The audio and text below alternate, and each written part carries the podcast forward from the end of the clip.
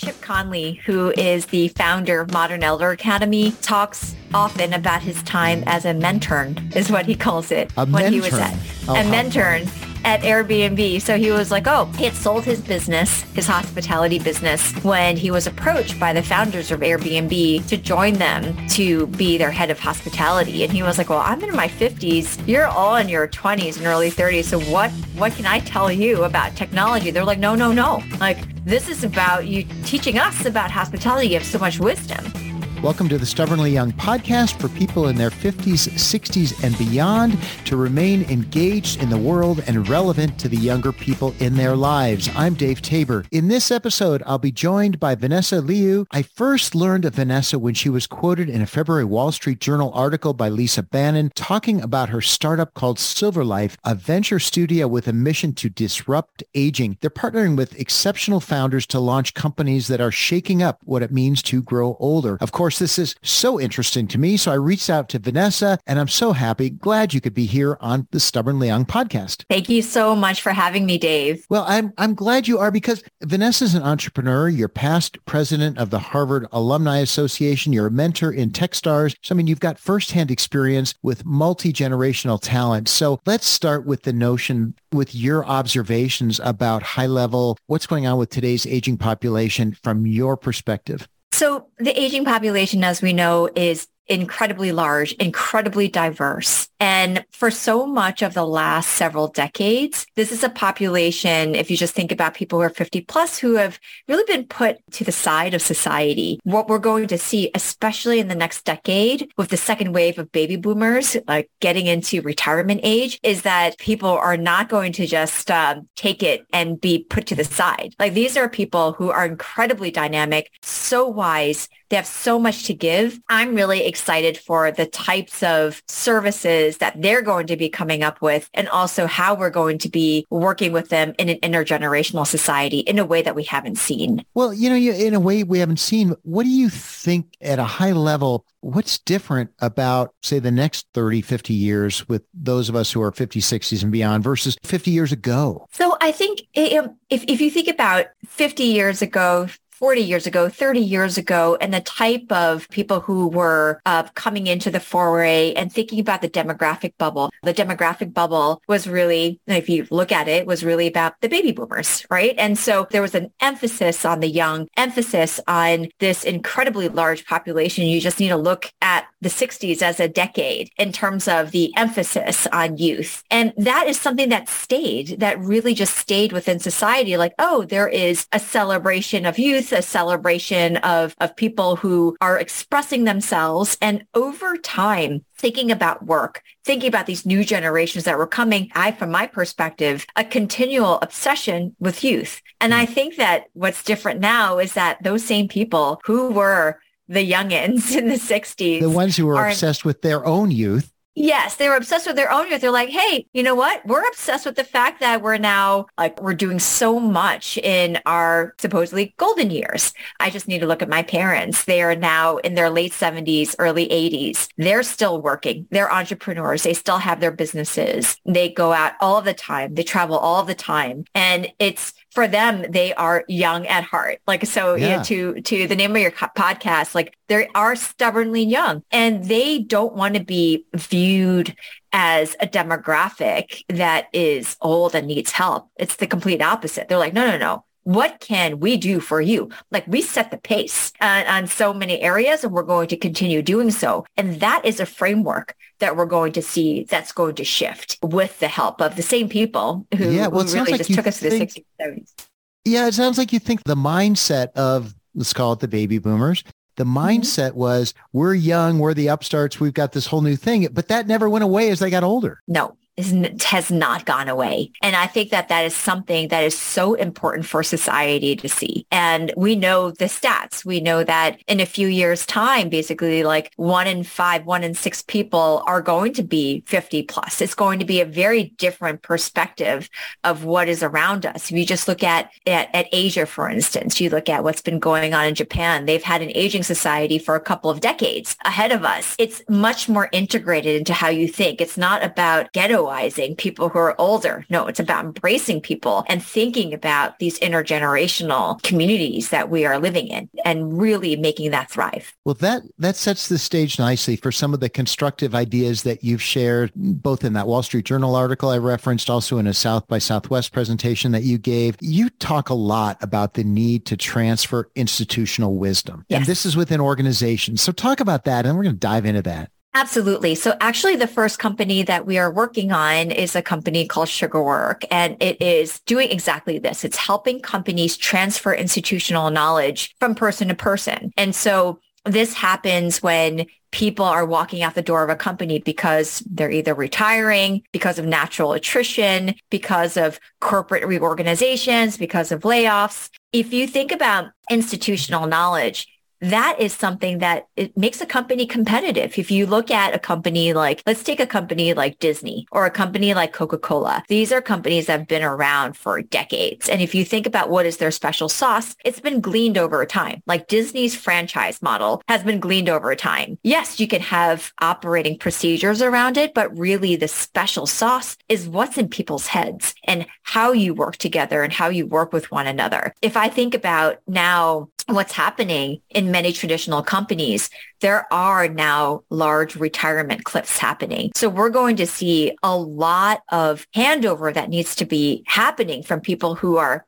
experts who've been doing their fields for a long time and passing on to successors. Yeah. So are you seeing, you know, I think, I think the mindset was maybe it still is for a lot of companies that as people hit whatever retirement age they choose and they decide to walk away, that we just sort of allow them to go. Are you seeing yeah. any desire by company leaders to say, let's not so fast? Yes, there is a very big desire. I was very recently at a knowledge management conference where NASA basically representatives from NASA were talking about how the silver tsunami for them is a very, very big trend that they're looking to mitigate with successful knowledge transfer. They even have a website dedicated to this about saying we need to transfer knowledge because we have a large part of our team, our colleagues who've been around for decades who are leaving and we need to make sure we capture their wisdom. This notion of being able to plan for retirement successfully is something that's baked in into those, those types of organizations that really value this type of wisdom. Yeah, you know, and what I'm hearing too, and I, I wasn't aware that NASA had a website specifically promoting promoting this transfer of knowledge. You've talked and makes sense to think about that perhaps maybe the, the people who are getting ready to retire from NASA maybe aren't developing the latest technology. They're not using AI to code, but they have different kinds of skills. So as you yes. think about this notion of transitioning and transferring institutional wisdom, it's with a flavor twist, isn't it? It is. It's a flavor twist, but it's also, I always feel like the, the best AI models out there right now that are being built they're being built on wisdom and experience that's been gleaned over decades. If we talk about a company having their own AI model, was it being based off of? It's being based off of the knowledge that's already there. So this is really about getting out that type of knowledge around best practices. How do you navigate an organization around what does good look like? If you think about what NASA does, let's take that as an example. And I must say, when I was younger, I wanted to become an astronaut. So uh-huh. this is why it's something near and dear to my heart. But if you think about, well, we need to build the best rocket booster to do X, Y, and Z. How do you do that? What do you know? What are the trade-offs that you need to think about. That's something, yes, AI could help you design something, but do they really know the trade-offs you need to make? Do they know what is in place and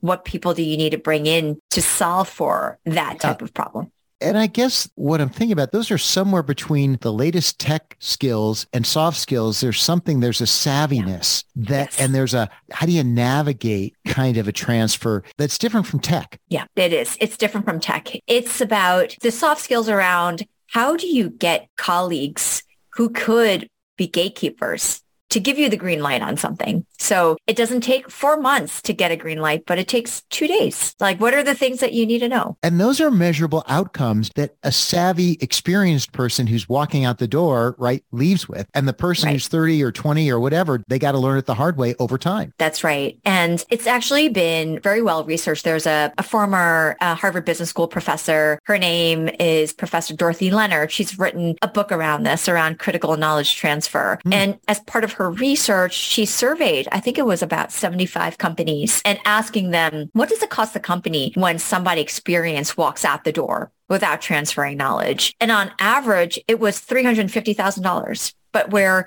only a small portion of that was rehiring costs. A huge portion was lost productivity, lost innovation, lost relationships, uh, lost yeah. reputation. And if you think about that, like if you have everybody who's been there with knowledge walking out the door, that's $350,000 there, ah. $350,000 there. You look at it differently. That's, you would. And not every company is going to look at it that way, but my listeners are. So those of us who are stubbornly young, people who are listeners are probably thinking about making a transition maybe if they're already if they're still working but how do you you've talked about a couple of things. You've talked about intensity levels changing and sort of adjusting one's life to intensity level. You wrote an article you asked for folks to give you feedback about flexible work arrangements and got over a thousand replies. So talk about both of those concepts sort of in this bucket of transition. I think the notion of work is different we are now living in an age where children born nowadays can expect to live on average to 100. And if you think about that in terms of a lifespan and a health span perspective, it means that instead of having a 40 year career, you're probably going to be having a 60 year career. But there should be ebbs and flows in it. And that's also something that we've all experienced. Like, for instance, when you have to take time out for childcare and child rearing, or you have to take time out to take care of aging loved ones um, who need like um, who need just just extra help. We've all been there where, yes, like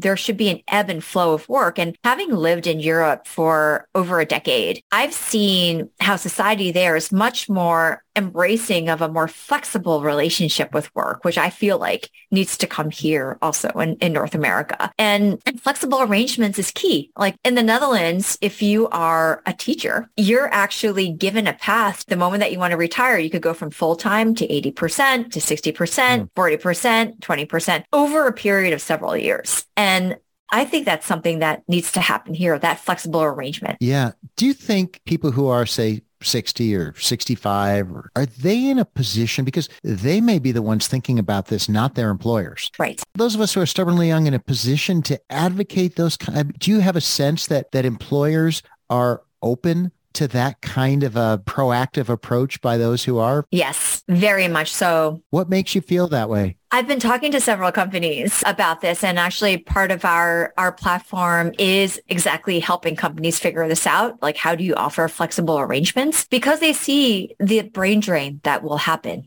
if people walk out the door. And it's like a win-win on both sides to have that open dialogue, to be able to say, wait, you have so much knowledge on this. You know, if you walk out the door tomorrow, that means like, I'm going to lose this. Like, is there a way to do like a soft ramp down and to figure out how to do that? Of course, companies, the reason why it's really difficult to implement is because the current work systems are not set up that way. If you look yeah. at your typical HR systems, you can either have somebody be there as full-time or part-time. And when it's part-time, it's like counted very differently. You have to think about the yeah. managerial span of control. It's not how we're set up nowadays. Yeah. I saw a stat on your website, 74% of people plan to keep working post-retirement, which is right. kind of a weird way to say it because if they're retired, then that means they're not working. But I think what you really mean is that they have to sort of switch off their old employment and switch on something different. Right. Switch on something different. But interestingly, if you ask a lot of people, like, do you want to switch to, to do something else? They're like, no, I just want to be able to have more time. If my current employer would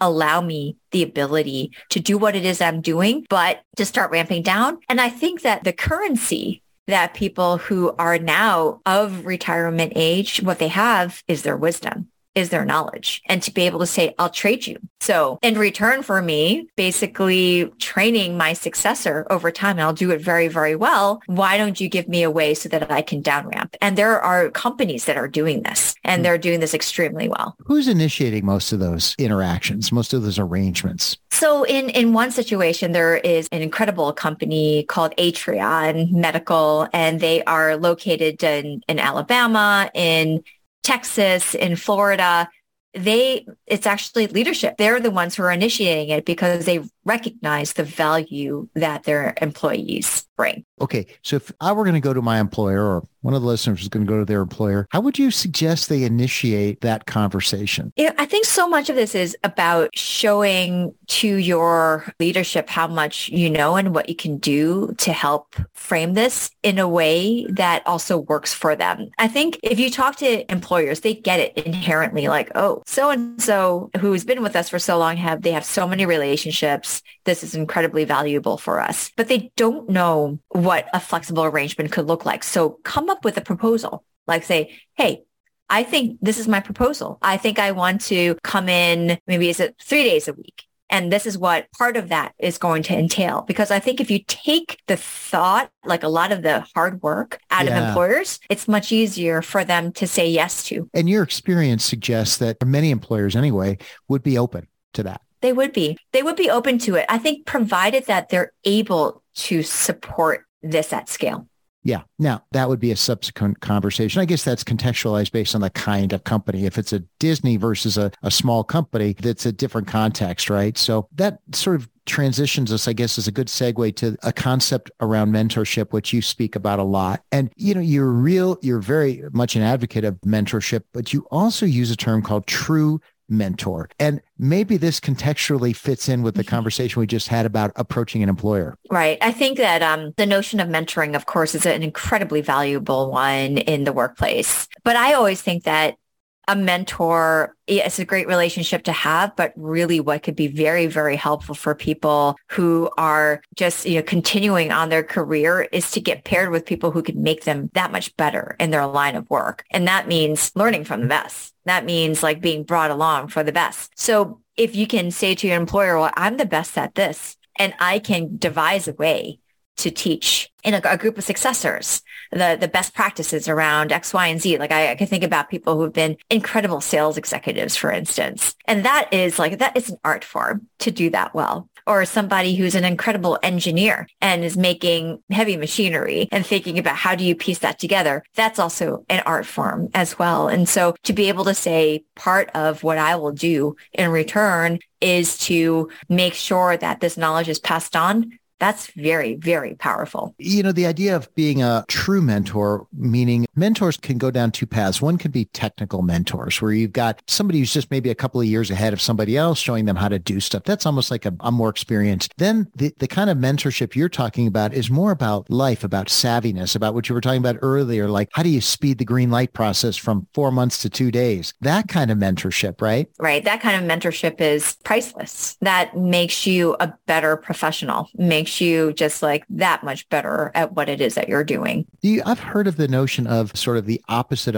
but for people that are more seasoned and more experienced to be mentored by somebody way younger than they are to keep them engaged with new technology and so forth. Have you seen that happening too? Oh, I've seen that happening. And um, Chip Conley, who is the founder of Modern Elder Academy, talks often about his time as a mentern is what he calls it a when he was at oh, a mentor at Airbnb. So he was like, oh, he had sold his business, his hospitality business, when he was approached by the founders of Airbnb to join them to be their head of hospitality. And he was like, well, I'm in my 50s. You're all in your 20s and early 30s. So what, what can I tell you about technology? They're like, no, no, no. Like, this is about you teaching us about hospitality. You have so much wisdom. So he was like, okay, I'll mentor you on that. But he was like, I'm also interning when it comes to building a high growth, like a very, very fast growing technology company. So this notion of a mentern is yeah. something I think is so valuable. I think there's also a Robert De Niro movie called The Intern. Yes, um, that was a great movie. Yeah, yeah, which is a great movie. And I think we're going to see a lot more of that. And and there's a recent book written by Arthur Brooks, a professor at Harvard, From Strength to Strength. Yeah, yeah, I've read that. I listened to it. Yeah. It's a fantastic book, like talking about what are you really good at in terms of the your intellectual capacity. So much of it is about teaching when you are in your later years because you're able to connect the dots faster. You're able to just like see the connections. And it's like that type of gleaned wisdom from experience